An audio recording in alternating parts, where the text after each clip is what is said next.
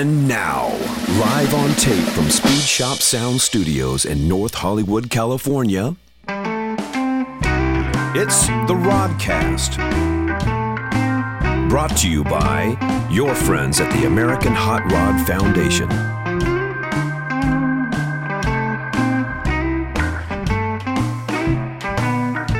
And now, ladies and gentlemen, the host of the Rodcast, David Steele. Well, well, yes, indeed. Now we are talking. Thank you so much, Larry Babb, for that most excellent introduction. My name is David Steele, and you are listening to an all new, all new episode of the Rodcast brought to you by your friends at the American Hot Rod Foundation. Man, oh man, it has, to put it mildly, been one heck of a year and in so many ways. And it, it, it would be easy to go on about all the bad stuff. Uh, we have all had to endure a lot, and I'm sure that some have suffered more than I can comprehend. Of course, we hope that all of our listeners have had good luck and good health throughout this national challenge. And I'm happy to say that my immediate circle of friends, loved ones, have been incredibly lucky. Obviously, I hope the same for all of you listening out there, but I'm not here to bring anyone down, just the opposite. And the first order of business is to thank each and every one of you who have stepped up and joined our American Hot Rod Foundation membership program. It has truly been remarkable and inspiring to see these memberships coming in with great little notes and messages attached to them saying things like, you know, so happy I can help support your work. Keep up the great work, you guys. Love following what you do. Whatever I can do to help. I mean, every little, it just the cheering on uh, is just so fantastic. And it really does mean a lot and it really does matter. Now, although we've been short on Rodcast episodes this year, we've certainly not had any issues with getting other things accomplished, and a lot of that has to do with you supporting members out there. Now, over the past few months, we've been able to get out and cover a lot of ground with our film interview series, and much of that can be attributed, again, to the fact that we have a budget for this. Believe me, hiring professional film editors, camera operators, sound engineers. It's serious business and it doesn't come for free. The entire process is costly and the expense begins from the moment you decide to do it. and, uh, you know, but that said, uh, and, and I'm happy to get to say this to the folks who are supporting our work. We captured some incredible, absolutely incredible interviews this year 10 so far just in the past few months. These interviews include Ed Pink, Steve Gibbs, Don Prieto, Bones Balogh, Lewis Bloom, Tony Thacker, Al Kirschenbaum, Cole Coonce, Harry Hibler, and, of course, today's guest, the incomparable Jay Leno. Again, uh, we're we're only able to set out and capture these in the way that we did because of our membership program. And we hope that each and every person who is involved will take this as a point of pride because this is your doing. I mean, we yes, we are the ones doing the work, but we can't do it without your support. And you know, we're in this thing of saving hot rod history together as a team, and frankly, I like it that way. Uh, so let's keep on keeping on and see just how many of these great stories we can capture while we can. But now, on to today's guest. It really is hard to know what to say when introducing Jay Leno, uh, unless you are a viewer of his truly great Jay Leno's Garage series. You might not fully understand how serious Jay is as a car guy. In fact, just saying he's a car guy doesn't really cover it because Jay is a high level historian. He's a real deal hands on guy who works right alongside his crew of guys doing everything from the restoration to servicing on his many, many unique vehicles. And he's easily one of the most generous supporters of this hobby. And we, you know, this is something we all love so much. And, you know, Jay is constantly giving his time and money to causes having to do with automotive restoration schools like McPherson and other institutions where he has scholarship programs that he's behind. But he's also inspiring younger enthusiasts by supporting entry level car show classes for first time builders and restorers. And, you know, these are things that he'll tell you more about in this interview.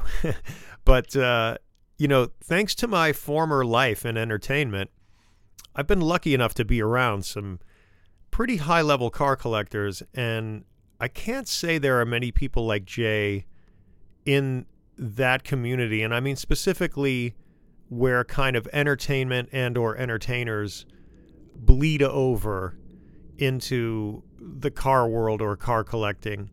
I certainly have never known someone who knew as much about each and every car in his collection as Jay does.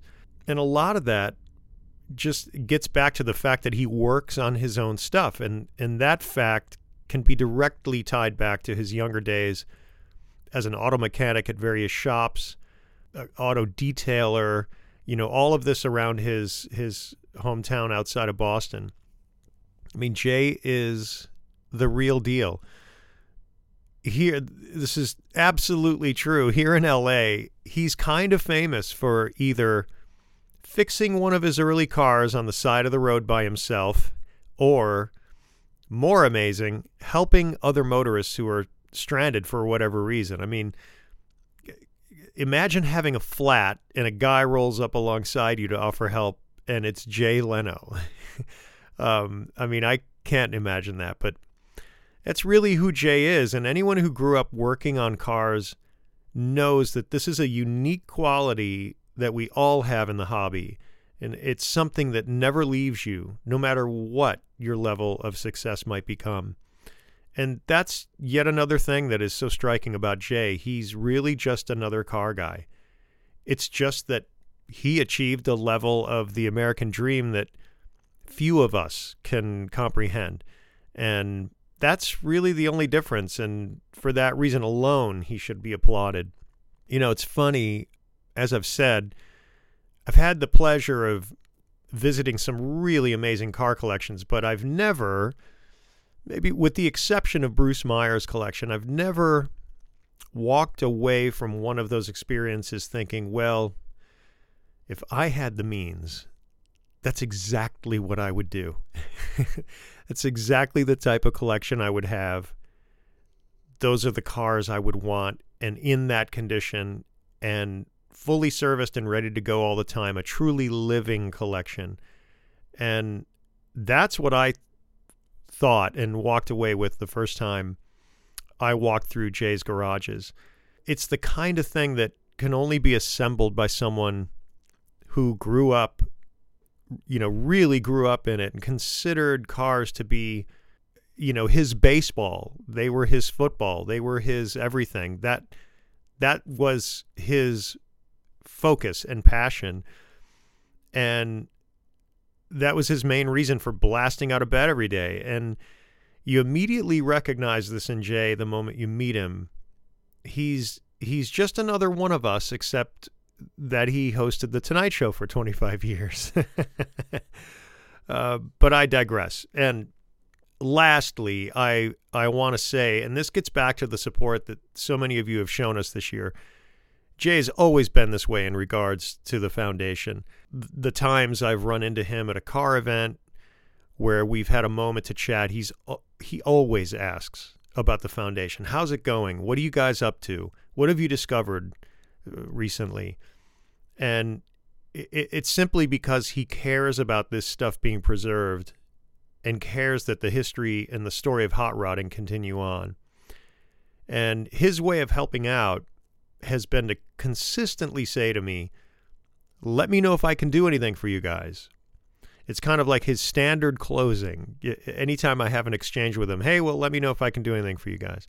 And it's an amazing offer, and it's one you're never 100% comfortable with taking someone up on because it's kind of like, well, is he just being nice? You know, does does he really mean this? And but you know, after the third or fourth time he gives you this, you begin to feel like, well, maybe maybe I can take him up on this offer. And anyway, that's that's what we did, and it was a simple email followed by a phone call, and next thing I knew, Jay was pulling in my driveway and asking where we wanted him to be for the interview. I mean, really incredible stuff. And it was an incredible day and an incredible experience with an equally incredible guy and and a conversation that I know you'll all enjoy. So, without any further ado, sit back, buckle up, welcome back to the Rodcast, and enjoy our interview with car guy extraordinaire Jay Leno. I was born uh, Rochelle, New York, April 28, 1950, right in the middle of the century, just about dead in the middle of the century. And uh, it's interesting. I always thought it was a good time to grow up because old cars were just old cars. They didn't have that intrinsic value that they did now. You could buy cars for $50 or $100. It was still that era. My dad would go, "You could buy a new Cadillac. What are, you, what are you buying an old car for the price of a new?" car? It made no sense to people why you pay more for some old car. You could get a brand new car. And my dad was always that way. And what do you want to shift? You got the automatic; it shifts for you. What What are you doing? He never he never got any of it huh. because to him, uh, he was a street kid from the Bronx, and he was born in 1910. So to him, the drudgery of shifting was like, oh a car that shifts itself, that was that's the greatest thing ever. Yeah. You know, you could never understand why you buy a stick shift. You know. So he wasn't a car guy necessarily. Well, in that era, you had to be a car guy in the sense that you had to know how to fix a car. Mm-hmm. My dad thought uh, he might be a mechanic. My dad was a prize fighter, and they eventually became insurance salesman and he thought he should get into ignition because that was the cleanest form of car repair. Ignition, he didn't get that dirty doing ignition. So he knew cars, he knew engines, but out of necessity. My mother knew nothing about cars, but she knew if her Valiant didn't start, she would open the hood, take off the round thing, stick a screwdriver down the smaller round thing, then start it, then take the screwdriver out, then put the big round thing back. You know what I'm saying? So yeah. everybody had a rudimentary understanding of automobiles, but not necessarily a great love for it. You know. hmm. And you, it's really interesting. You said your dad was a prize fighter. Mm, yeah. Was he born in the country? Oh, my dad was born in, in America. Yeah, he was born in New York. Uh, my parents, my grandparents were Italian. My mother's from Scotland. But my dad quit being a prize fighter because he said, even on his best day at work, he still got punched in the face. I mean, imagine going to work every day and getting punched in the face. Yeah. And he said, well, this is a terrible way to make a living. Maybe I'll be a mechanic, or maybe, you know, my grandfather had a fruit and vegetable cart. You know, I mean, just the classic Italian immigrant story, you know? Yeah. Would you say that he had some kind of an interest in entertainment? Since no, he... no interest in entertainment. Because I uh, think of prize fighting as maybe being a little, you know, you're on a stage. And... Well, once I started getting into show business, my dad let me know, you know, I, you know, I kind of wanted to go into the show business thing a little, you know, that kind of thing. Uh, and he was a funny guy. That's why most insurance salesmen were Italians at the time because they were gregarious and outgoing and that type of thing. So I think he might have had some interest in it, but no real interest in cars. In fact, one of my favorite stories is when I was 16, my dad would buy what was in the showroom. We'd walk in, how much, if I had a radio, it had a radio. If it didn't have a radio, you couldn't get a radio. That was my dad, whatever I had in the showroom. So we had had a 64 Galaxie. And in those days, my dad was doing pretty good. So he traded in every two years, because after two years, rust would start to bubble on the fenders from being in Massachusetts with the salt, and he just mm-hmm. didn't like those problems. So we went down to Shawsheen Motors in Andover, Massachusetts. And my dad walks in and he says, Where are the Galaxies? Oh, they, just had Mustangs and Fairlanes on the floor. And my dad said, Well, God, let's go to the Chevy deal. And, and the salesman name was Tom Lawrence. He said, Miss Leno, you can order a car. I said, Dad, let's order a Galaxie. Well, uh, we'll get the new Galaxie. It's a good looking car. And the guy showed my dad a picture of the car. And I said, Hey, Dad, can I order the engine? And my mother said, Oh, let the boy pick the engine. What difference? You know, my father said, "Well, yeah, we gotta get a V8. Yeah, we'll get, uh, Dad, I'll get a V8. Yeah, I'll get a V8. You know." So I pulled the salesman aside. I said, "We want the 428 police interceptor package. we want the muffler delete. We want the 390 rear end. We want the C6. I couldn't get my dad to get the four speed, so we got the C6 automatic with bucket seats. You know, there's all the, the whole thing. And of course, my father's oblivious. He's like, "Where they go? Yeah, I, I got maroons. Oh, maroon's a nice color. Okay, Dad just signed this. Well, Dad didn't look at it. Oh, he signed the thing. Fine. We ordered the car. you know. About six weeks later, we get a car. Hey, your car's in. Hey, we drive up to get the car. My my father goes, bucket seats. I don't know. I don't like bucket. I got bench seat. I'm like, Dad, that's the way they come now. It's, it's a new thing, Miss Leno, bucket seats, you know.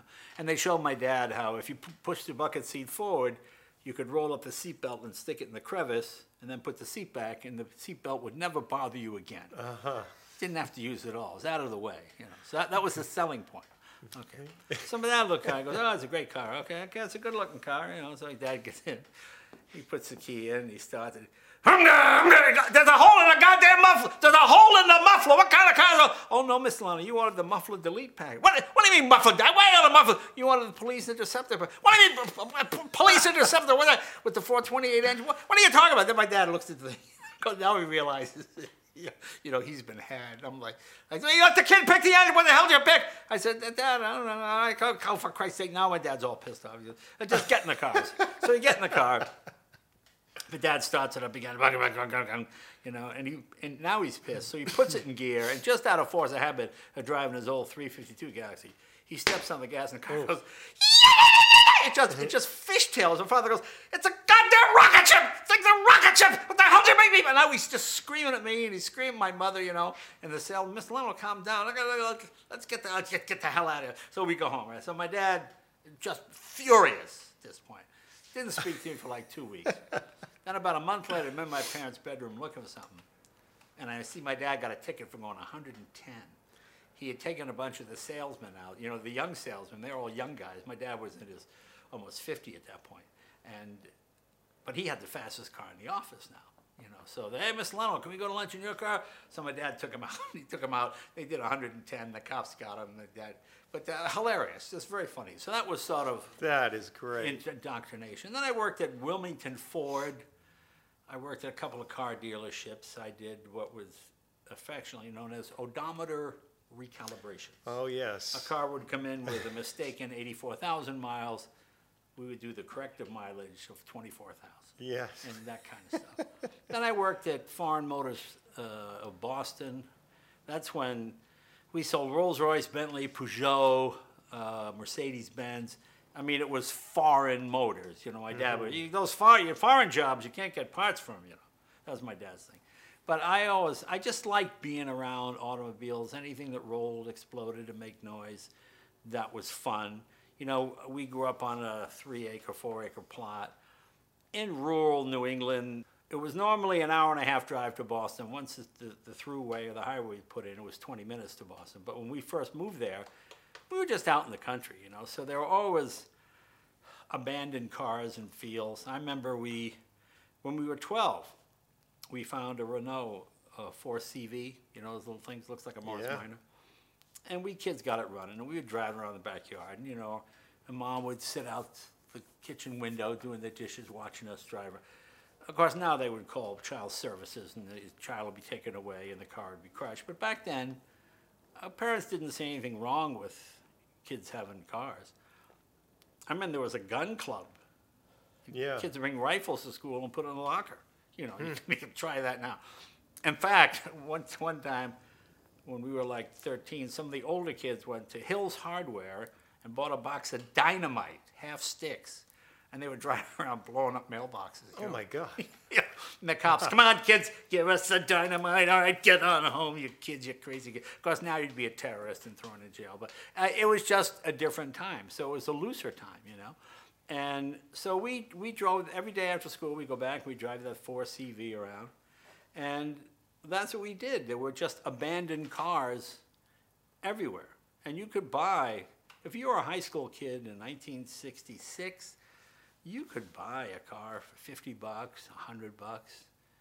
You know, a good 55 Chevy in nice shape was four and a quarter maybe, with a hmm. 283, and you put dual quads on it. And all that kind of stuff. You know, it was a time when uh, I don't know what the modern equivalent would be now, because the Yeah. car, the hot rod back then was sort of the iPhone of the day. You went places in reality. You didn't go there virtually. You went there in reality. Yeah. And with a car, you could actually go uptown, and you know, it was the kind of town where you'd hang around the McDonald's waiting for something cool to come in. Then you go home, and then the phone would ring. Oh, you just missed it. A Corvette came. by." No, a Corvette drove through McDonald's. We missed it. I mean, you know, this is before the internet. Before there was, before there was. Now you can just see whatever you want, whatever you wanted to. You know. But you'd wait for that issue of Hot Rod magazine. You'd read in the previous issue what the next issue would have and what the mm-hmm. new cars were going to look like. I mean, all the popular culture, music, you know, Little GTO, Spring Little Cobra, Dead Man's Curve. All the songs are about driving, about cars. Even kids who knew nothing about cars pretended to because girls thought cars were cool. So it was just, it, it's so different than the way it is now. I mean, there's still people interested in cars, but it's more, you know, I mean, now kids are either really interested or couldn't care less. I mean, I'm stunned when I meet young people who, how old are you, 24? Yeah, maybe I'll get my driver's license next year. Next year? I mean, when I was 15 and a half, I was at the DMV at 6 in the morning. Hey, hey, what Oh, time do you yeah. open? You know, two more hours. Oh, two more hours, you know. It was that kind of deal. So Yeah. uh, it's fascinating to watch the change. Yeah, it, it's it kind of speaks to how accessible it was when you were a kid. Right. You know, if the car broke, you could probably figure out how to. The fact that you were keeping a 4CV running, a bunch Yeah. of kids, is really impressive. Well, the interesting thing is now, if you found a car from the 80s or the 90s, you probably couldn't get it running because you don't have the Sure. the black. You know, The computer might be bad, and how would right. you know? A You guy gave me- diagnostics and a 1915 Model T. that had been leaning against his house in uh, Benedict Canyon. He'd had it 46 years. He just never did anything with it. And he said, "Do you want this thing?" We dragged it back to my garage. Uh, of of course, the gas tank was rotted, but we a can of gas with a fuel line hanging on a string. Put some gas in the can, flood the carburetor, pulled the handle maybe five times, and it fired without a battery, without anything. when was this? This was oh, 10 years ago, 12 years ago. Wow. Uh, because you had that magneto, you know, and it and it ran. It didn't run good, but it ran. Yeah. And it was like, oh my God, this is unbelievable. So it's actually easier to get something running that's almost 100 years old than it is to get something running that's 25 years old. For sure. Yeah. Well, I want to go back to. It's interesting to learn that you grew up in kind of rural Right. America. I didn't know that. I Well, not- think of you like as a city boy. Well, for New some reason. England. Yeah, I think because I think Boston and Yeah, but we were 35 miles outside Boston. yeah, And 35 miles with no car and two lane roads. Yeah. It took you an hour and 20 minutes, you know. You Yeah. hit every stop, so at Andover, North Andover, Boxford, Chelmsford, you know, you hit every the T town didn't make it out every to uh, where you But, it- I mean, it was a fun place to grow up. And just the, the, the accessibility of cars and, and you know, it's interesting. You were really a young man then when you were, you know, I- have a book called Projects for Boys, 1927. And one of them is how to make an electric garage door opener for your dad. And that a 12 year old kid could make it, was assumed would be able to make this. Mm-hmm. People just assumed, well, you- you're 12, you should be able, you know to handle tools and make things. And the projects in this book would be like something for an adult now. I, I, I mean, I remember kids 12, 13, you know, go hunting out behind the house, rabbits and all that kind of stuff, and shoot a rabbit, skin it, and they would eat it, you know. And it was like, oh, okay. Nowadays, um, yeah, yeah. I mean, I know guys 35 still living at home, you know. and the people I meet, like one day I'm going to Coldwater Canyon, and I see a 7 Series BMW with a flat tire. I stop. You okay? Yeah, flat tire. You got a spare? Guy goes, yeah, but there's no way to get the wheel off. I said, well, yeah, there's. Yeah, that's okay. And now, if that has just a flat cover uh, over the lug nuts, You know, it just it's got a little O-ring on it and it snaps over. And there's a tool. I said, you know, if you look in your owner's manual, I think there's a tool to get that off. He goes, really? I said, yeah, give me your own. So he opened his owner's manual, and of course, it's still sealed in plastic. It's never been opened, and you see the aluminum piece in there. So I said, here, take this. you see that little lip? Just see, go, "What?" and you see the four light, and it goes, oh, whoa! I go, yeah, you take those off. Hey, open this. We, you- you got a, a jack. Oh, okay. We get the jack out. We change it to, and this guy is amazed. And of course, this girl thinks I'm just, oh, I'm, I'm the most manly man ever, you know. And it just astounded me. This guy had this 7 Series BMW and had no idea how to change a tire or take the wheel off. Mm-hmm. I mean, I, when I was a kid, you always saw guys changing tires. Now people sit, sit there with the cell phone. An hour, it's an hour for the, the AAA guy to get here. Well, just change the tire, you know. Um, So it's, It's a yeah, very different time. I actually know a guy that had called AAA when he walked out to his garage in the morning and his car had a flat tire in his garage and had AAA come to his house. And I thought, my God, man, you've got tools. It's in your it's in your garage. Yeah, that's the norm. well, you know what's interesting? Now I find kids either know an exceptional amount, I mean, almost idiot savant, or nothing. Hmm. In, in my day, you just, everybody had to know a little something just to survive, how to change tires. But now I meet kids, either they're just car crazy and know everything, or they know absolutely nothing. Hmm. There's no sort of middle ground anymore, which I find interesting. I don't Why know. do you think that is? Well, you know, cars have become more like appliances or refrigerators. You know, I had a friend of mine who collected Maytag washing machine motors. Don't ask me why. But the Maytag washing machine from about 1903 to about, I don't know, early teens, beautiful thing. A lot of copper, a lot of nickel. When you started it up, you saw the articulated arm, and you saw the thing moving the agitator. It was like opening the back of a watch. It's just a pretty thing to mm-hmm. watch. And then somebody realized you don't have to make it that precision anymore. Just come up with a black engine, spray it all black, and put a white box on it. And, and nobody collected them anymore because there was nothing mechanical about it. It was just a washing machine.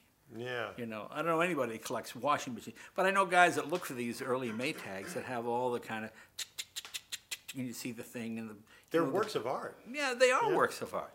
Yeah, so precision was the death of the craftsman.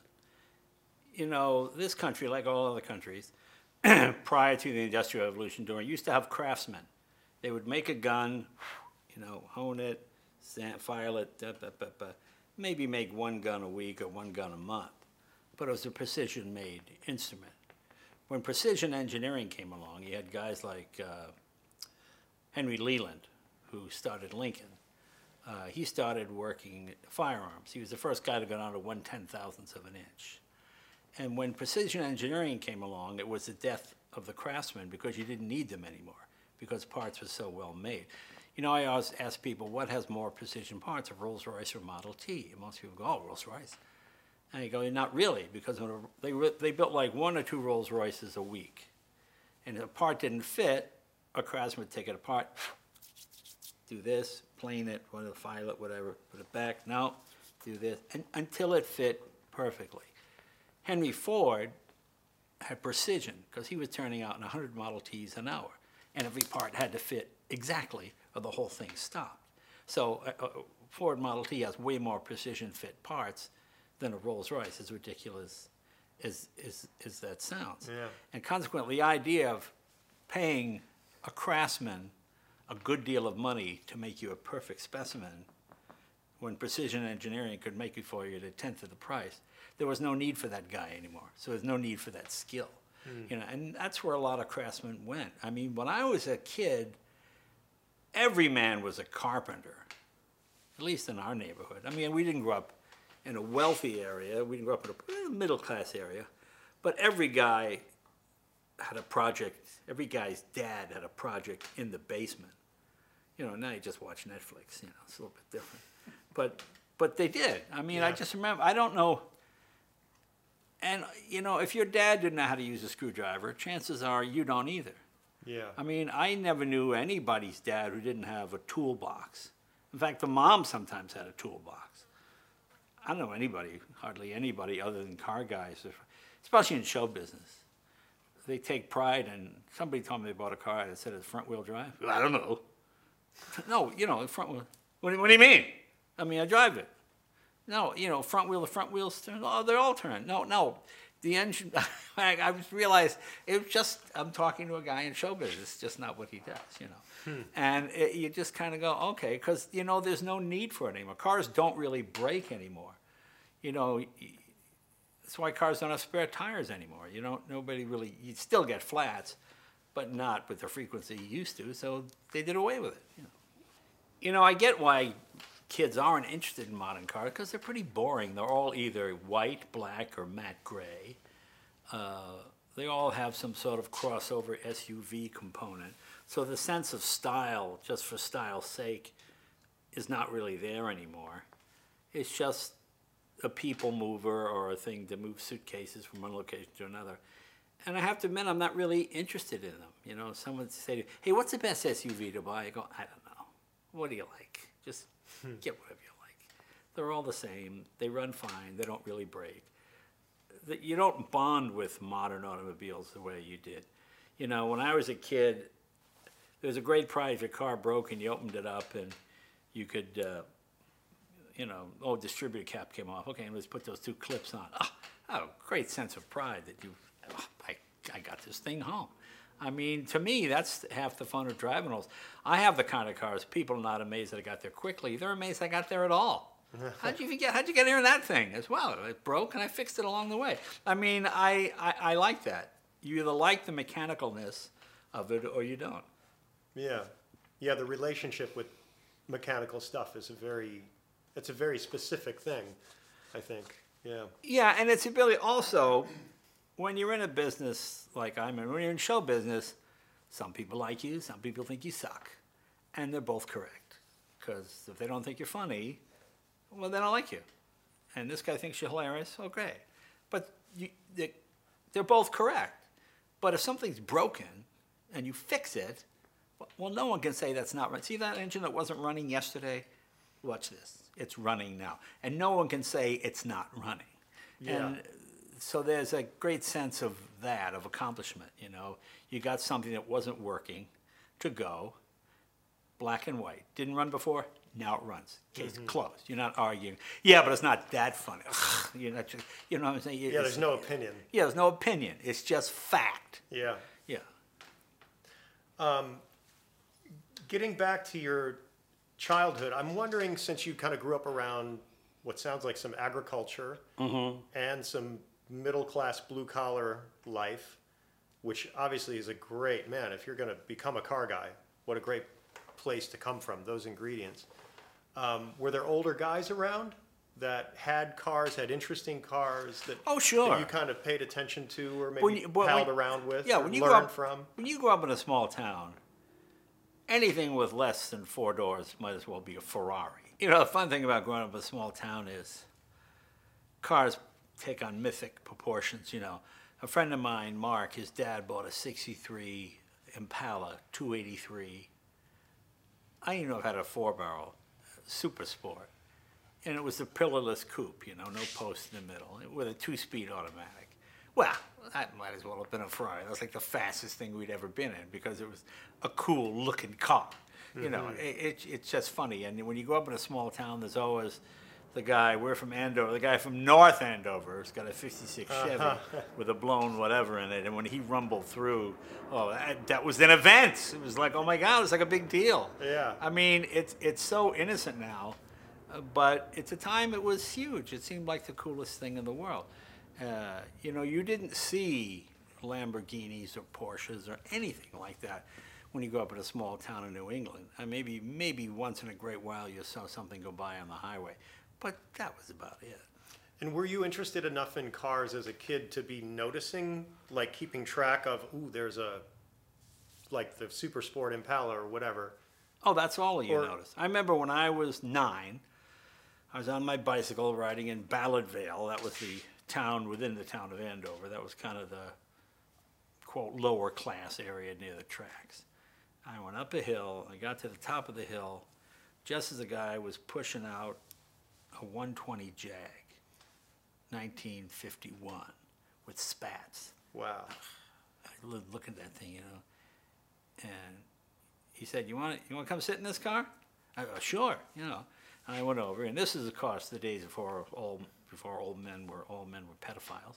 You know, he let me sit in the car, and I thought, "All right." and he was an old guy, you know, and I always remember that Jag. In fact, the first car I got when I made some money was an XK 120, just like that one, because it had made such an impression on me. And I was telling this story once on the Tonight Show. And this guy called me and said, Hey, Jay, remember that guy who, who you uh, sent in his Jag? His name was Mulligan. I go, That's right, his name was Mulligan. He goes, You know, he still has that car. He said, He does. He must be dead now. He must be 100. He goes, No, no, he's only 62. And I realized I was nine, he was like 22, but I, I, thought, he was, I thought he was a really old man. I told him, I said, Really? He's only like 20 something years older than me? He, he said, Yeah. I said, oh, okay. So next time I'm back to Andover, I'm back to the, and the car is in the same barn as it was when I was nine years old in 1959. You know what? 40 years later, it was like, oh my God! And there the car was, pretty much looked the same, a bit neglected. And he was a car guy. He had weird stuff, Hillman Minxes, and hmm. you know all kinds of odd things like that. You know, a lot of half-finished projects, and a real New England guy lived in a house, cut his own firewood every week. He cut a cord of wood with an axe. You know, uh, hilarious. That'll keep you in shape. Oh yeah, no, he kept in shape. But it, it, so when you grow up in a small town, there's always those kind of guys around. You know, Yeah. So you work. It wasn't just mechanical things. It was cars. cars, motorcycles, go karts, steam engines, anything mechanical. I, I, I liked because I could follow the, the progress. Being dyslexic, you get all screwed up reading stuff. But watching something work in this gear, and uh, okay, it was hard to screw that up, you know. So that was interesting. That was interesting to me. It's funny that you mentioned that because I, my next question was, did you subscribe to magazines when you were a kid, and what did you read? Um, funny, I didn't subscribe to magazines. I always went and bought them because when I when you I subscribed once and the cover would always be torn and that stupid sticker would be across the engine or the part of the thing. And I was one of those you know, I would say I, I still have every magazine I had when I was 14. All those issues of Car and Driver, I'd neatly put them in a pile, you know, one December, January, February, March. You know, I had them all stacked. So no, I, I didn't subscribe specifically for that reason because they would always come all hmm. gnarled up and everything by the time I got them. You wanted them pristine. Oh yeah, yeah. To me, it was almost my history. You know, it's funny because when you get to be this age, like I finally found a 6.3 Mercedes. Now, when I was a kid, I worked at Foreign Motors, and Mercedes-Benz at that time took the engine out of the 600, the big limousine, the 6.3. A guy named Eric Waxenberger put it for fun in a small 280 SE sedan where a six-cylinder had been to see what it'd be like. He did it without the permission of Mercedes-Benz, and he would roar past his boss's office every day in this thing. And finally, his boss said, "What is this?" And he took his boss for a ride. And he said, "Oh my God, we got to build this car." So they built the 6.3, which was the fastest four-door sedan you could buy, with the exception of maybe if you bought a Hemi police car or something like that. Mm. But for the most part, that was it. And it was $14,000 when a Cadillac was $6,000. So when I worked at the Mercedes dealer, I had to do new car prep and the smell of the leather and the driver, and I always wanted one of those. And to this day, it's still one of my favorite Mercedes to drive. But I don't know whether it's because it was a superior car or whether it was that unattainable thing when I was a kid. I, I, I'd never be able. How could I ever get one of these things making a dollar twenty-five an hour? You know, so uh, driving it still makes me smile. I still get a kick out of it. And so, are you saying that you're not sure if it's for nostalgic reasons or is the car actually that great? Is that what you're saying? Yeah, I'm trying. I, I still don't. I think the car is great. To other people, I go, well, it's just kind of hard, doesn't it? I go, well, yeah, that's it. It kind of gives you a kick. You see? I go, oh, I don't like that. You don't like that? Yeah, yeah. So I don't know. I think it is. It's probably 50-50. A, it is a great car, and A, the nostalgia of it is It's a a big serious part of car, man. A wonderful car. Those are really, yeah. Well, that's my very first car. I bought that when I was 17, the black Chevelle. Wow, that's a, that's a late model car. My very first car was a 34 Ford, so that's like a new car. Ah, well, it was 16 years old when I bought it in high school, Wow. and, And what'd you um, pay for it? 2,200 bucks. Okay, there you go. Um, and it was 2,200 bucks because the original owner, Steve Pinnock, who had bought it new, when he was 17, his mother co-signed for it. He took it to the local body shop and said, "Yeah, it's looking tatty. Make it look nice again." And apparently, they didn't have much conversation beyond that, and so they made it look new, and he couldn't pay the bill. Wow. And so he gave it to them. And I went to high school with the son of the body shop owner who told me about the car. And he goes, You know what? That's a really nice car. If you got 2200 bucks to pay the bill, you can have the car. And so my dad and I went in on it together. And did you ever go visit the guy who was the original owner? I absolutely did. And it was a little hairy at first because he wasn't quite sure that he, you know, he was like, I like that you got my car, but those bastards, and he was mad at the body shop. And Right, had- so right. you had all this kind of energy going on about that. And he was very uh, adamant that I correct the color on the wheels. He said they painted the wheels the wrong color. And he goes, and I should know I bought the thing new which I didn't know that until he told me that. And then he takes me in his house and he shows me his photo album of the car in like New Mexico and on all these vacations. And he goes, How old are you? And I said, 17. And he loved that. He goes, That's how old I was. And then he gets out the window sticker and then we became friends. Yeah, that's fun. And um, that was a small town in southern Indiana. And apparently, after I put dual exhaust on it with turbo mufflers, that wasn't good. He was behind me at a light. I didn't know it. I get home and my mom says, That Steve Pinnock guy called and he's really upset because the car's too loud. Oh, that's funny. And I'd already owned it for like five years, you know. But I mean, that car is from back east and it's rusty and Right. you know, to a muscle car, I've had eight different engines in it. Right, I've really screwed it up by, you know, uh, guys who are into those things, number matching and all that. But to me, it's worth a million bucks. Right.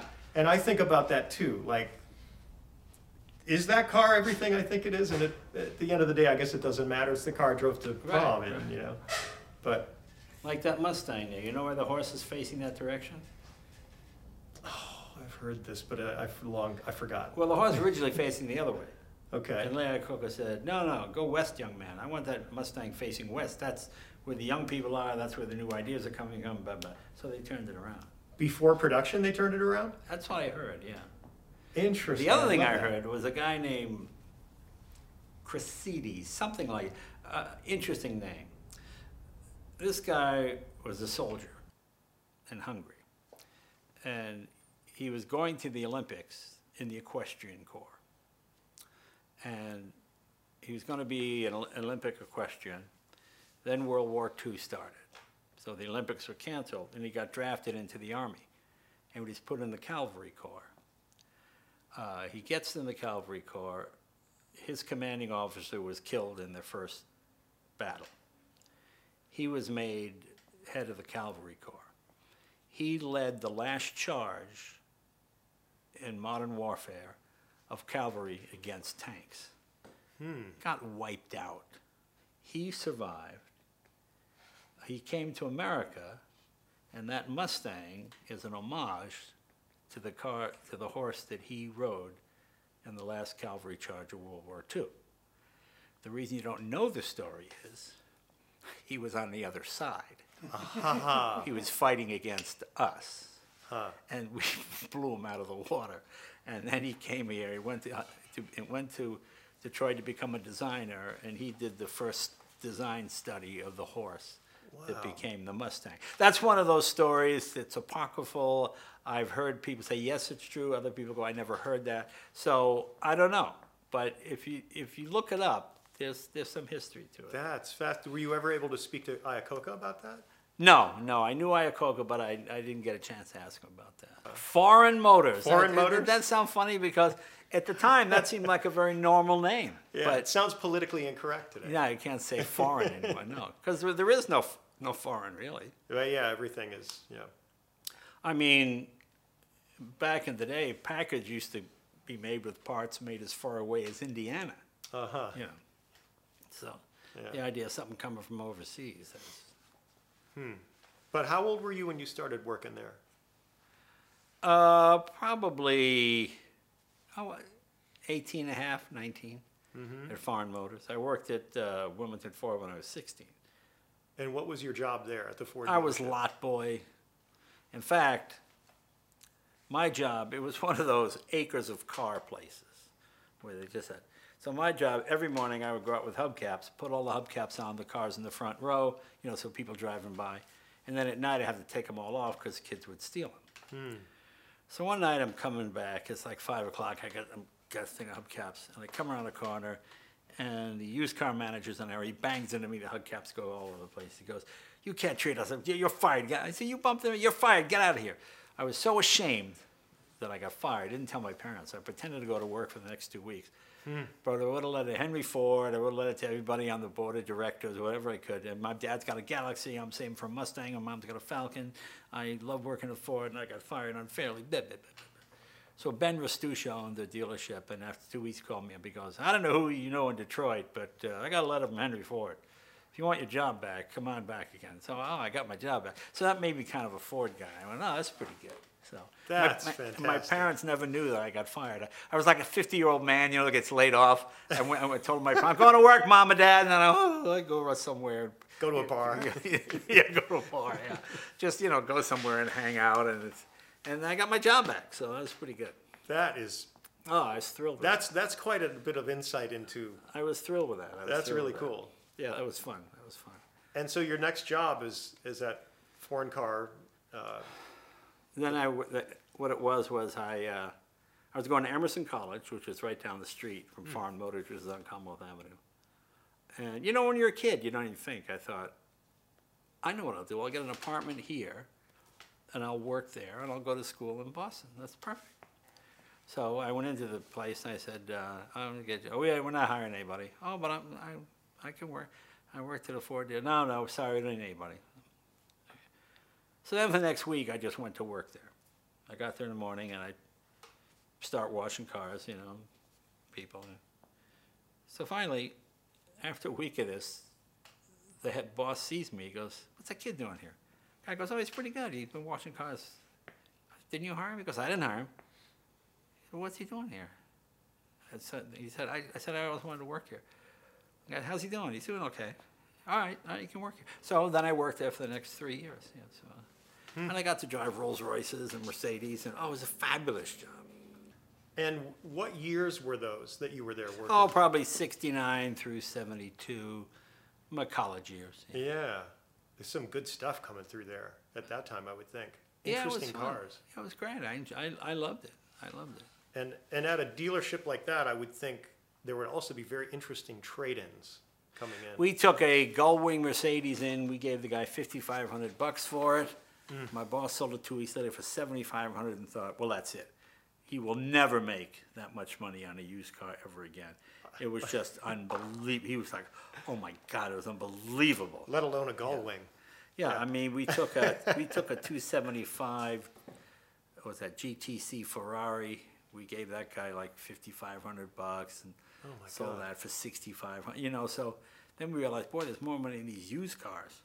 My boss, Selden Loring, was his name. He's since passed away, but he used to scour French magazines looking for Bugattis, and he'd buy them in any condition for 1,200 bucks, 2,000 dollars, and then sell them for 5,000 or 6,000 dollars. So you could do that back then. Yeah, was he maybe kind of known for that in a way? I feel like he was mentioned in that the Bugatti Hunter book. Yeah, I think he was mentioned. he is in the that. Bugatti Hunter. Yeah. Yeah. So is the guy, Cesare, uh, uh, from Vermont. Yeah, all those guys. A lot of them are well, a lot of them are, of have passed on since. But yeah, yeah, the Bugatti Hunter book. Yeah, I think he's in there. Yeah. Um, I have two questions about your time at that dealership. Uh, I heard a story once that had to do with a radio in a new Mercedes and Robert Klein. Oh yeah, yeah. That was. Uh, I wanted to be a comedian, and Robert Klein had a summer show called Comedy Tonight, and I was a huge fan. Oh my god! And then he came in the dealership and he bought a 250 Mercedes, and I installed the radio for him. Yeah, Rob and I, whenever we see him, we always talk about that. That's fantastic. Yeah, that's funny. Yeah.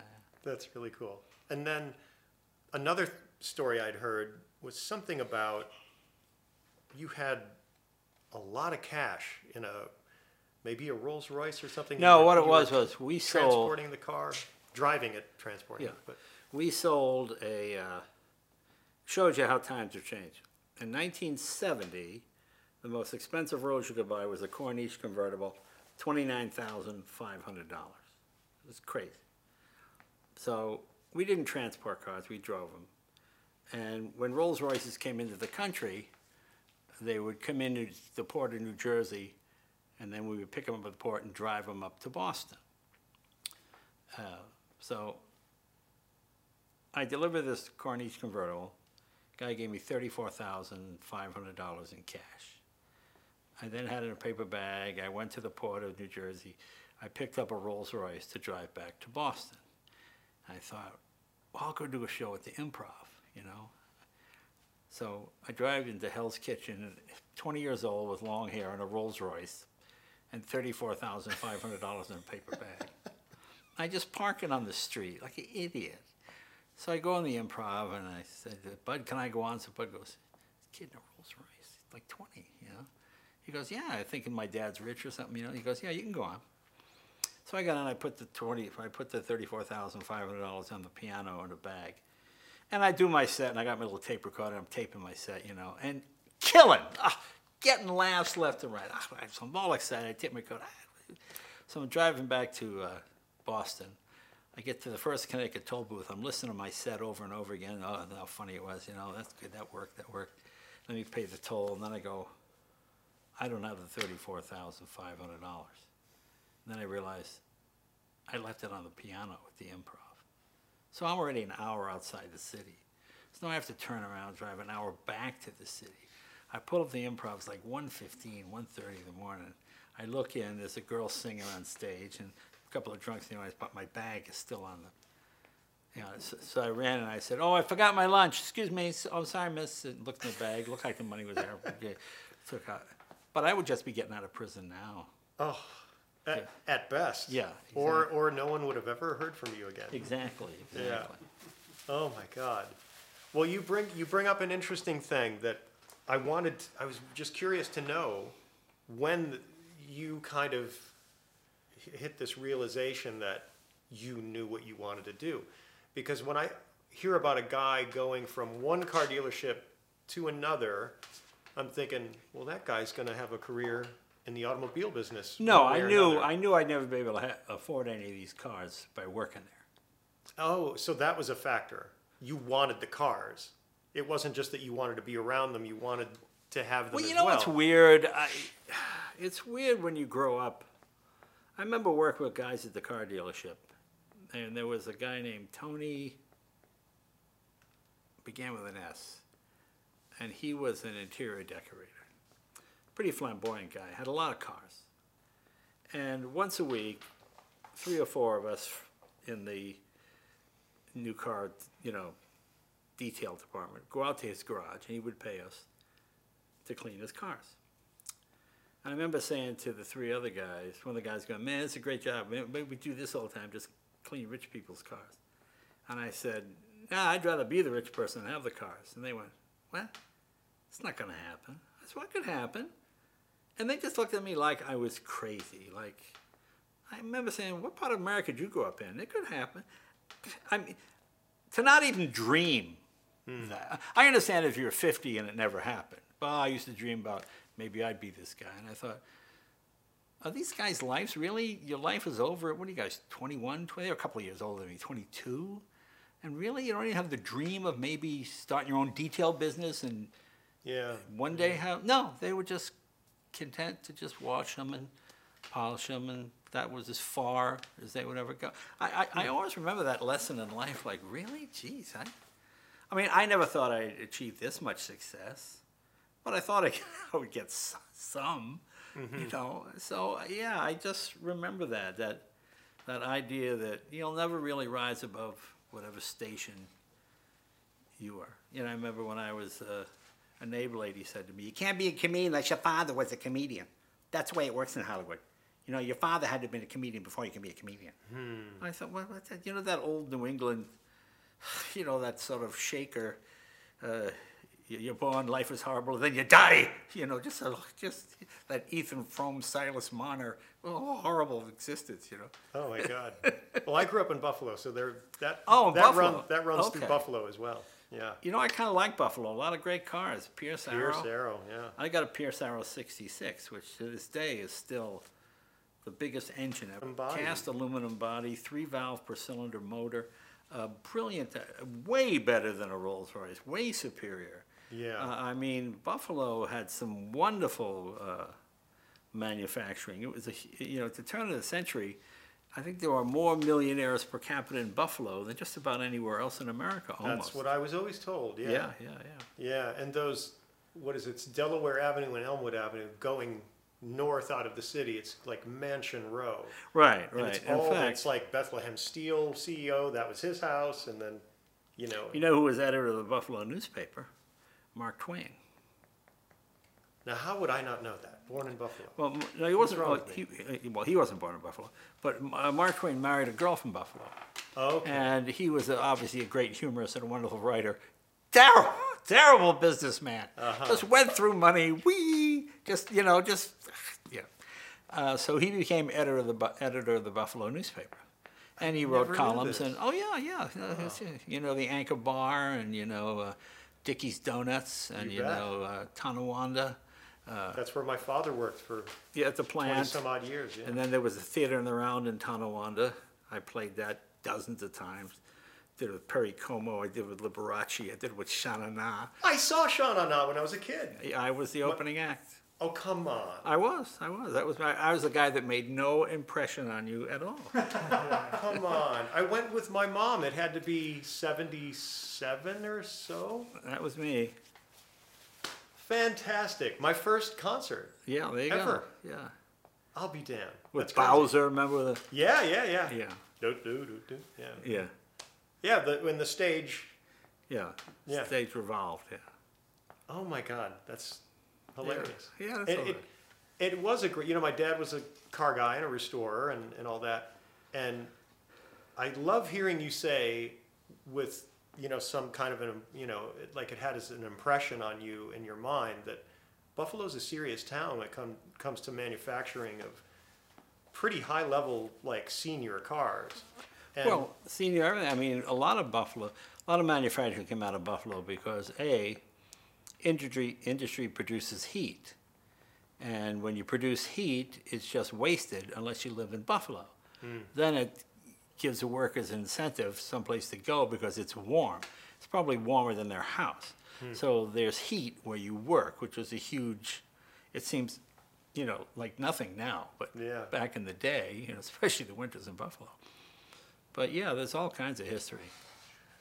Um, so as you are kind of entering into the 70s and your career is ramping up, um, I, I'm always interested to know this from, from people in entertainment uh, who are as obsessed as you are, as passionate as you are about cars.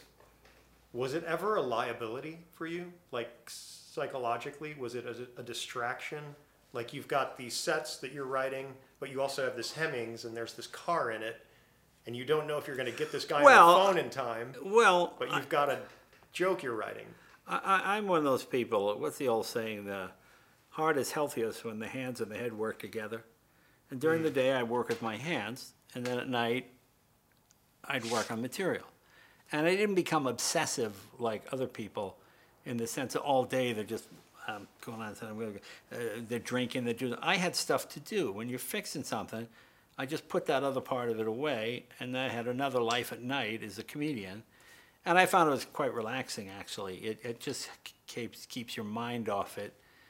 You know, I, I mean, showbiz like champagne. If you do it 24 hours a day, you're an alcoholic. If you do it when you enjoy it, then it's fun. You know, you don't take it too seriously. Then I go back to the garage and I work on something. And I found it, it just provided a nice balance. Hmm. So you're able to partition and yeah. Yeah, I think so. Yeah. Um, I, um, that's funny. I talked to Jeff Beck about this, and when I asked him that question, he looked at me like I was crazy, and he said, "It's been the biggest problem in my life." He What? says, "He says I, I start thinking I need a chopped 34 coupe, and I can't play guitar anymore." Well, yeah, well, And, and he, he said it just spins me out in my mind. And uh, yeah, I like him. He's a nice guy, Jeff. he is, yeah, he's a good dude. Um, so I'm also interested in that you've already answered one of my questions, What's that? what was the first car you bought when you? First car I bought was a kind of 34 splurge? Ford pickup truck, which uh, we saw at a gas station in North Reading for $350 when I was 14 and a half. And it didn't run, and my dad said, you got two years to get it running, you know, so we got it running, and that was fun. I enjoyed that. Flathead V8. Yeah, flathead V8, nothing fancy, just an old pickup truck, but it was a 34 Ford. In fact, even the origin of pickup truck, you know where that comes from? Hmm. When you could buy, guys would buy a Model T body, and you could put a rear seat, you could put a trunk, or you could put a box. And inevitably, you ordered the box, so you went down to the station to pick up your trunk or to pick up your box. So the expression pickup truck, this is one of those things you sort of hear. That's where it came from. Oh, I pick, you know, you pick it up at the railroad station, so it was a pickup truck. You picked up the thing and you made your truck out of your Model T chassis. You know. Wow. See, every day I learn a little more. Yeah. I love that. Um, do you do some work with McPherson College? I have some scholarships I set up with them. We, I think we set up one of the first way. God, it must be close to 30 years ago. I set up the Fred Dews, Fred and Augie Duesenberg Scholarship, and just for kids. You know, this is the only country in the world where to be a mechanic, you just hang up a sign that says mechanic. Hmm. You go to Germany, you can't just say you're a mechanic. You have to show your degree from, yeah, the mechanic of the, you know, whatever the school is. You know Yeah. Uh, my favorite sign was one I saw when I first came here for a shop in Burbank. It says, "We specialize in all makes of cars." So they specialize in everything, everything. They specialize in everything, and that was always my favorite thing. So, uh, so with McPherson, you know, when most kids tell their parents they want to be a mechanic, the tears start, and where did we go wrong, and what happened to our son? But you go to McPherson and you get a four-year degree, an actual degree, and it features electronics and ignition and cylinder head design, uh, paint and buy, whatever you want, because it's an actual four-year college with math and English and with emphasis on restoration and you know uh, antique uh, formula for paints and how you get a patina in a car, you know, just all of that. And a lot of these kids, they get internships to Mercedes-Benz Classic Center, Ferrari, Jaguar, and they make a hundred bucks an hour, 115 bucks an hour restoring stuff. So your parents aren't uh, ashamed anymore to say their son's a mechanic, you know. Yeah. I mean, I have a friend of mine that runs a transmission shop. He makes hundreds and hundreds of thousands of dollars a year because he's good at his job and nobody else can do it. Yeah. Yeah, it's one of the great.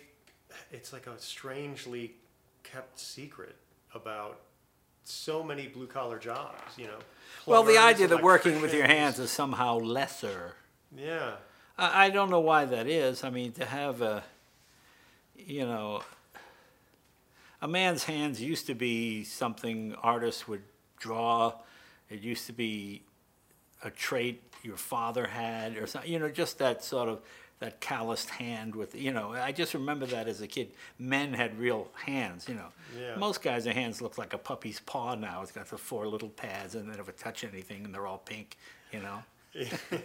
Yeah, I guess I'm curious to know what your thoughts and feelings are about the future of kind of the car hobby in general, shows, events, restoration. Oh, uh, I'm very optimistic. I'm one of those people who believes engineers will save the world.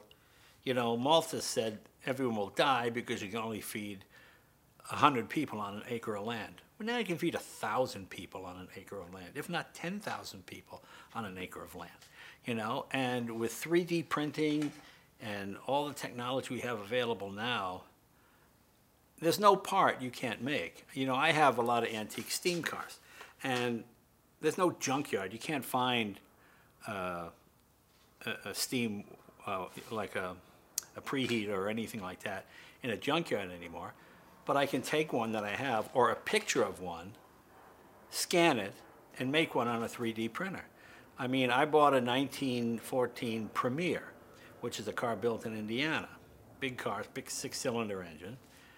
And the guy bought it in the 70s for 30 grand and it had no water pump. And he thought, well, I can get a water pump. He never found a water pump, so it just hmm. sat.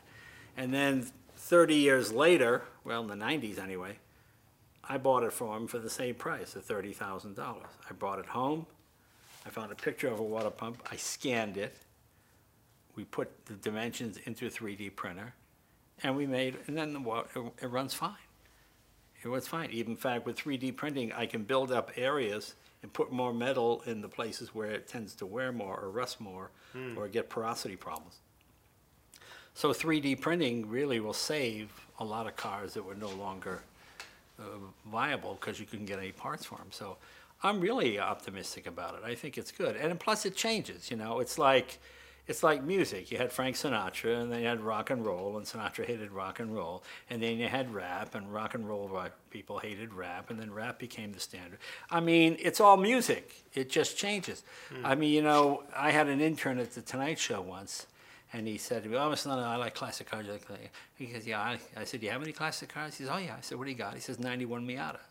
And I went, I just kind of, it just kind of made me laugh. And I realized he was born in 90. So to him, that's, that's a classic car. Yeah. And I realized, well, of course. It's like to me, you know, I, I remember once, when I was a kid, we used to buy 59 Cadillacs with a couple of hundred bucks and go to demolition derbies with them. And someone said to me, I'm going to, I'm going to uh, Pebble Beach to buy a 59 Cadillac. I said, how much is? How much are they going? He said, 75. I go, 7,500, that's a lot of money. He went, no, 75,000. I go, 75,000? And then I read, well, yeah, I guess so. Because well, to, to restore one of those, it costs you at least that. And he bought it. It was a nice car, you know, a big giant thing with all the chrome. And I realized uh, it just, what was just junky, big old American tank when I was a kid had become a classic. You know? And it just keeps moving it forward. I mean, the new thing now is what they call young timer cars, cars from the 90s, uh, you know, first generation Honda Insight, um, the uh, early Miatas without the airbags, uh, any of those Toyota Supras, you know, those are all, those are the 32 Fords of, of the new generation. Yeah. Yeah, yeah. So I, I'm very optimistic. I'm, I'm, I think it's good because the kids that are interested in cars now are really interested, and they really, it's like everything else. Everybody sort of specializes. You, you like this, and the other people know nothing about it, as opposed to everybody have some cursory knowledge. You know. Well, and my God, if you, no matter what you're into, you can find out everything about it now. Whereas, Right. Yeah. you know, if you get a, you know, if you get a curved dash olds and you don't have any booklet, you don't know, Well, you don't know a guy. Perfect who's- example of that. I've got a Lamborghini Miura, 67. A guy gave it to me because Dean Martin bought it new. His kid went over a berm, cracked a sump, the engine seized. My friend got it for a song. Cost more, it couldn't get part. You know, you got to find somebody who speaks Italian, hmm. then write a letter to some guy in Italy and hope that he answers you. I mean, where would you get parts for a Lamborghini in the early 80s? There was no internet, there was no connections, especially if you're not in a major city. So mm. finally it sat and sat, and his wife said, You know, get that thing out of the yard, just give it to Leno. He likes all these stupid old cars. So he gave it to me, and we, we fixed it and got it running. And you know, it was a bit, it was a joy because now it's a crazy valuable car. But then it was just an old car. We sanded it ourselves, we painted it ourselves. Not the greatest paint job, but not bad. But it was just a cool car that I got for free. That's now worth a million dollars. Is it an SV or is it a? No, it's just just an S. Yeah.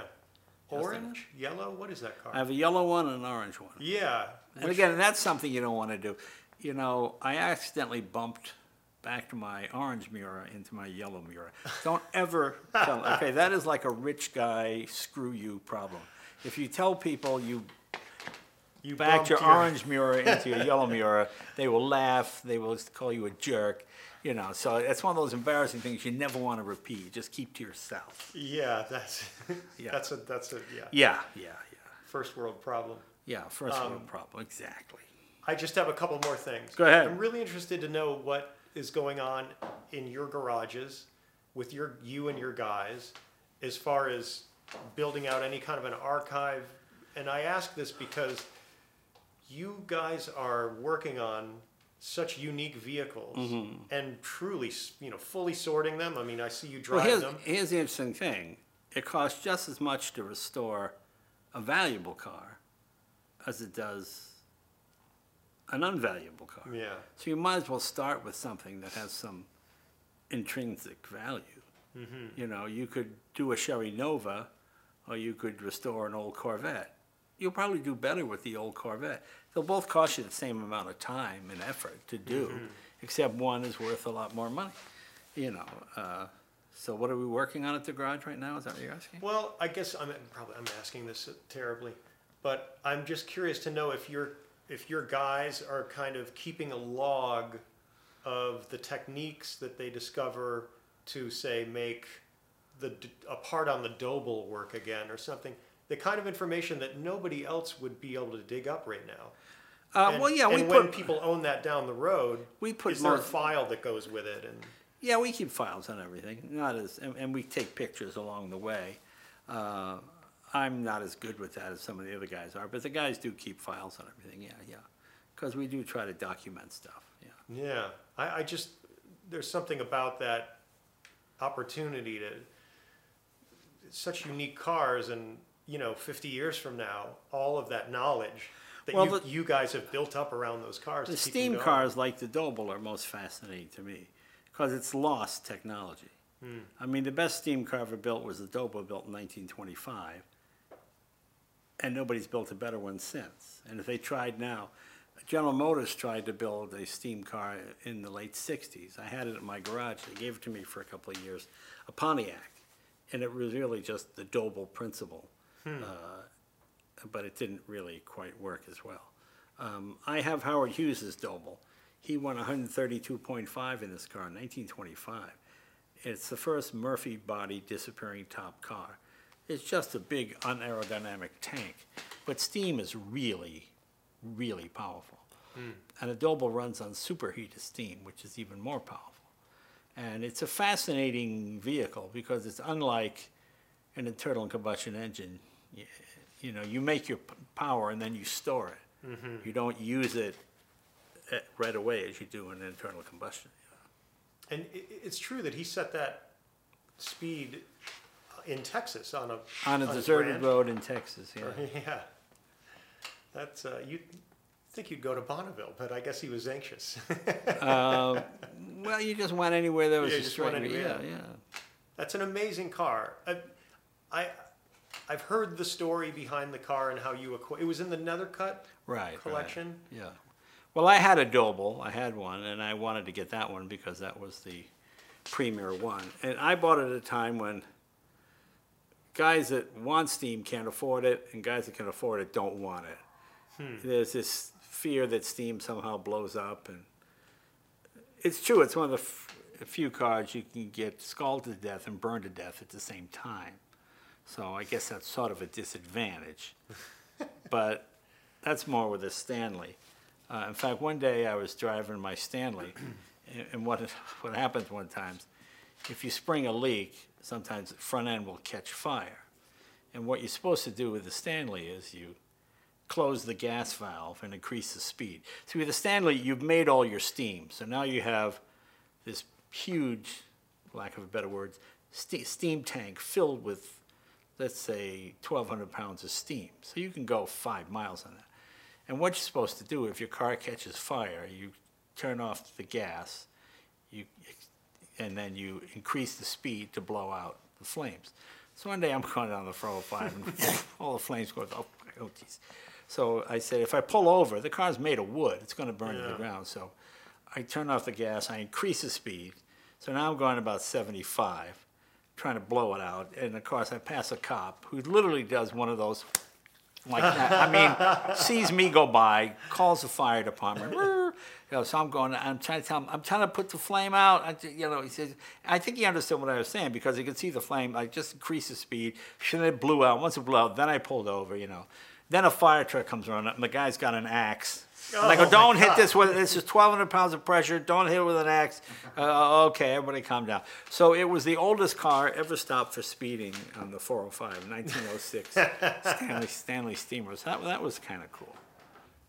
I'd be remiss if I didn't ask you something about hot rodding, and I'm just kind of curious what your take is on it as a cultural phenomenon, and what what you think of it, and what does it mean. I, c- I could be less well, specific you know, if you I want. like I, I like real hot rodding. Um, something I find extremely disappointing, and it's not, is when I go to a hot rod show and I see a fiberglass 32 body with a tilt-away wheel and an automatic transmission and a crate 350 Chevy, and I go, "Mm, it's like a kit car in four pieces: engine, chassis, body. You know, I mean, this type of thing I find much more interesting. You know, with the Ardun heads or the three Strombergs or any of that kind of stuff. Anything that makes it more mechanical. I mean, it's. I have a chassis in my garage. It was built by a guy named Bill Barnes, and his son called me one day, and his dad built it to run at Pikes Peak for Al Unser in '51 or '52. This guy had no money, but he lived near an airplane junkyard. And he took a Cadillac three, a Cadillac, was it three, was that three thirty-one also? Uh, early Cadillac V8, overhead valve, of course. Uh, made the chassis himself. Um, drilled everything, made his own radiator, inboard disc brakes from an aircraft, uh, LaSalle transmission, uh, just all junkyard parts. Just a fascinating piece of kit, the way this whole thing was put together. Real engineering, real design, with no money. Everything drilled and then rat, rat filed to clean it up a little bit. Holes throughout the thing like Swiss cheese. It's the coolest looking chassis. The body for it was going to be a fiberglass Austin Healey looking thing that somehow got lost. And uh, for some reason, Al Unser did not drive it at Pikes Peak, whatever. But it's still sitting in my shop, and it's just a cool piece of hot rod engineering. But it's real engineering. You know, it's like when I see a movie that's made with no money, but really clever direction and really well written, you know. Like to me, if you draw the sun and put lines on it, okay, act like the sun is shining. That works for me if it's well written and well shot. I, I'll, I'll buy that as opposed to some special effects thing that just throw money at, you know. And when I go to so many of these shows, like when I go to a roadster show and I see chrome wheel discs, and I go, what happens when the mm. caliper grabs the? Well, no, you can't step on the brake. Well, I'm all right. I don't. I mean, to me, hot rodding is supposed to be. I have no money, but I would like a car. I mean, I have a, a car at my garage. I don't think most people would classify as a hot rod, but I think it is. It was built by a 17-year-old kid in 1931. His name was Bob Shotwell, and he wanted a car. He, and his dad went to the junkyard and they bought some sheet metal and some Model A fenders, and an engine from an Indian four-cylinder motorcycle and he built this three-wheel car with some real clever engineering in it. And he and his brother drove from Minnesota to Alaska to San Diego and back to Minnesota, all at the height of the Depression. And he kept a diary of all the people that gave him food along the way and you know the breakdowns and all this kind of stuff. But it's a real hot rod. It's a homemade automobile made by a couple of kids that had no money. And he had shopping cart wheels as outriggers, so if the rear tire blew, which was the center, it was two wheels in the front, single in the back, it wouldn't it wouldn't flip over. It would, it would drop down on, you know. And he called me one day when he was in his 80s. I never met him. And he said, I've got this car, and I'm afraid some motorcycle guys are going to come in my backyard where it was rotting away and steal the engine and throw the car away. If Oh, I- is it an Indian four? yeah, Indian four. yeah. He said, if I give it to you, will you, uh, will you, um, res- will you fix it up? I said, sure. Anyway, so I never did meet him. He was already taken to some old folks' home. Uh, but I kept him apprised of it. And one day, I'm in the Tonight Show. You know, I I had on uh, Michelle Williams, you know her, the actress? I think she won an Academy Award. And she said, Oh, thanks for being so nice to my grandpa. And I said, Who's your grandpa? She said, Bob Shotwell. I went, That's your, oh, isn't that kind of cool? So, Wow. well, yeah, a small world, yeah. So that was kind of interesting. So the cars are still in my garage. And Bob went on to be, went on to be a uh, Pan Am pilot. I mean, he was a successful guy, and he always kept the quote the little car. And he was a huge guy.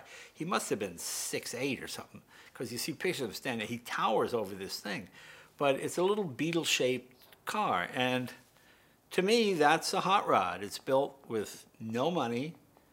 You know, uh, it's like I, I'm I work with the Audrain Museum in uh, Rhode Island. It's a car museum. They do a car show, and we instituted a, a, an idea that I kind of came up with, and I was, it's called 30 Under 30. It's for people 30 years old and younger who spent no more than $30,000 restoring their car. And we got a lawn full of Bugattis and Isotta Fraschinis and Alfa Romeos. And then about a dozen, uh, the, what's that, the C110 Chevy, the C10, C10 Chevy truck, a couple of old BMWs, 2002, and and all and these kids. And one, the kid who won, was almost in tears because his car was on the field next to these Bugattis and these Duesenbergs because he won best car for 30 under 30, and his hmm. parents were like stunned that their son's hobby now was getting this recognition, you know. And this kid was so thrilled to be on the same field with all these exotic cars that he admired uh, for the car that he restored. And it wasn't about the money, it was about the time and the effort put in. And you know, you couldn't you can't spend more than and I like to see more of that. I like to see people building cars on a budget. I mean, your dad gives you a ton of money, and you buy the crate motor, and you buy the transmission, and you put in the chassis, and you put the body on it. And, okay, I guess you built it yourself, but there's no blood or sweat in it, you know. Yeah, and or or personality. Yeah, I mean, to me, that's the fun part, just the quirkiness, you know. Yeah. Well, I like that's a nice definition of hot rodding. I like that. Yeah, I think so. Yeah. I think so. I mean, it's not all 30. I mean, the 32 Ford is the quintessential hot rod, but I mean, I got Hot Rod of the Year in 2006 from Hot Rod Magazine with my uh, Oldsmobile Toronado. Oh, ah, what a great car. Yeah, it was a 66 Toronado. We built our own chassis. We used the engine that Chevy won Le Mans with. We put twin turbos on it. It dynoed at 1,076 horse. We converted to rear wheel drive, transaxle from a Corvette. And it's a hot rod, but not traditional. I mean, if, if you say traditional hot rod, you're ruining the name hot rod. Hmm. Because a hot rod is whatever you decide it is, it's what you have around your house. You know, there was an improv team I used to work with, I won't say the name, at the improv, and they would get on stage and they would grab something from the wall or a picture was hanging, and they did the most hilarious stuff. And then they went on, I think it was Ed Sullivan, should how long ago this was, and they brought those pieces with them. And the bit didn't work because the audience is waiting to see what's that? Oh, he grabs the picture, and when you thought it was just part of they were, you know, they were just riffing off the top of their head, ad libbing. Oh my God, it was really funny. When they Yeah. when they walk out and they put it down, then they pick it up and they use it. It got nothing because Yeah. uh, there was no sense of surprise to it. You know, yeah, a hot riding should be whatever it is you say it is, whatever it is. With your ingenuity, it, it should be ingenuity, skill, and money last. You know, to me, I love when I go to a hot rod show and I see a Model T four banger that the guy's made his own overhead valve conversion for. Just went to all this trouble because it was all machine work. That's all. It's all machine work. You could have put a big Chevy six in there and had twice the horsepower. The fact that you've worked with something and and kept refining it and trying to get it better and faster. I mean, to me, that's what makes it interesting. When all hot rods look the same, eh, they're not hot rods anymore. They're just like replica cars, you know? Mm-hmm. I mean, I love Auburn Speedsters. Then they started making those fiberglass ones, and you put the Ford 351 Cleveland in it, and the, and the wheels look all wrong, and they just don't quite. It's like when you see those Saint Bernards, you know, they're, you go to pet them and they, they you know, they, they seem skittish. That's what that's what that's what it reminds me of. You know, I mean, to me, this is a nice, honest hot rod. You could say, this is what the guy had lying around, and that's what I used. You know, piece of a kitchen sink. Oh, you know what that is? That's from a kitchen sink. Oh, isn't that clever? You know, that's what I like. I like when people are can adapt things. I just buy parts and stick them on, and, and then you know, I, I used to love, they used to have an ad in the back of comic books when I was a kid, or even some car magazines for a uh, SSK Mercedes look-alike. And dad's got all the pieces laid out in the garage floor, and little Timmy's handing him the screwdriver, and mom's giving him the wrench, and little Susie's got the other thing, you know, and they're build the whole family is building a car. you know, they're all going to kill each other by the end of the day. You know. I hate to interject, but it's almost you're describing like Max Balchowsky, right? Yeah, I love Max, but I knew Max. You did. Wow, that's great. I remember Old Yella. Huh. You know, Max Balchowsky, that's sort of, that's when there, that was the myth. You know, we've gotten this sort of thing in our heads that all this European stuff is so much better and everything. But Max Balchowsky took a 401 Buick, nailhead, small tiny valves, stuck it in a 32 Ford, went road racing and beat the Maserati bird cages and the Ferraris and everybody with this thing. It was called Old Yella, and it was a hot rod. I Yeah, mean, yeah, absolutely. and, and it was great. I mean, the idea that with a tenth of the money, you beat the rich guy, and that's always the American story. I mean, what movie? Every movie is about. You know, the rich guy comes in with the trailer, and then the kid shows up with his homemade hot rod, you know, and, the, and the, the, the dog with one eye, and, you know, the whole bit. You know, I mean, it's hilarious. I mean, that's sort of the American story. That's what I love.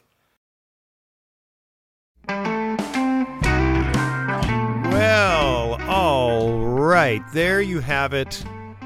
Another great episode of the Rodcast brought to you by the American Hot Rod Foundation. It is great to be back. We sure hope you enjoyed this special sit down with our man, Jay Leno. We want to thank Jay and his assistant Helga for making this happen. We also want to send out a very special thank you to American Hot Rod Foundation friend and contributor Robert Genat, who got the ball rolling on this one for us. We are forever grateful to, to him for this and for everything he does for the hobby. In fact, for anyone listening to this, do yourself a favor. Check out any and all of Robert's fantastic books. His Birth of Hot Rodding book is an absolute must have, as is his Hot Rod Milestones book that he did in collaboration with uh, actually one of our board members, Ken Gross. Both books absolutely should be on every hot rodder's shelf, and I would also recommend his Cruising Woodward book. That is particularly close to Robert's heart because he's a Detroit native and he's someone who grew up cruising and street racing on that very stretch of road. So, yeah, get to your nearest bookstore, get online, check these out, own them, have them on your shelf. Thank you again, Robert Genat. And thank you to all of the American Hot Rod Foundation team that are working every day to save hot rod history. This would be Angela Helton, Crystal Hayes, our intrepid archivist, Jim Miller. Along with myself, these are the folks making sure that at least a slice of this history is not lost. Now, we also want to thank Alex Vendler, Cole Coonce, and Ken Blackwell for all their hard work in making our interview with Jay happen and happen without a hitch or a technical blunder. It is great to have friends and fellow car guys that also happen to be world class production people. So, thanks, guys. Uh, we really appreciate your great work on this. And finally, the American Hot Rod Foundation is a 501c3 nonprofit organization that was founded in 2002 by Steve and Carol Memishian with the sole purpose of researching and preserving the story of hot rodding. It is because of their passion and support that our work here at the Foundation continues because believe me, without them, none of this would be possible. If you'd like to find out how you can support the work we do or learn more about us, please go to our website, www.ahrf.com, or visit us on any of the three social media channels Facebook, Instagram, Twitter. You can find me on Instagram at Flathead Roadster. You can find all the previous episodes of the Rodcast on our website as well as on iTunes and SoundCloud. Finally, finally, uh, I've received some messages regarding our theme song and where and if this can be bought or downloaded. I thank all of you who have inquired about this because you, as you might know, the show's music is all performed by me. So I appreciate the positive feedback. Um, I have not figured out how to make the music available. I will figure it out, and I will let you all know as soon as we have that one nailed down. And so, with that, we thank you for tuning in to another great episode of the Rodcast, brought to you by the American Hot Rod Foundation.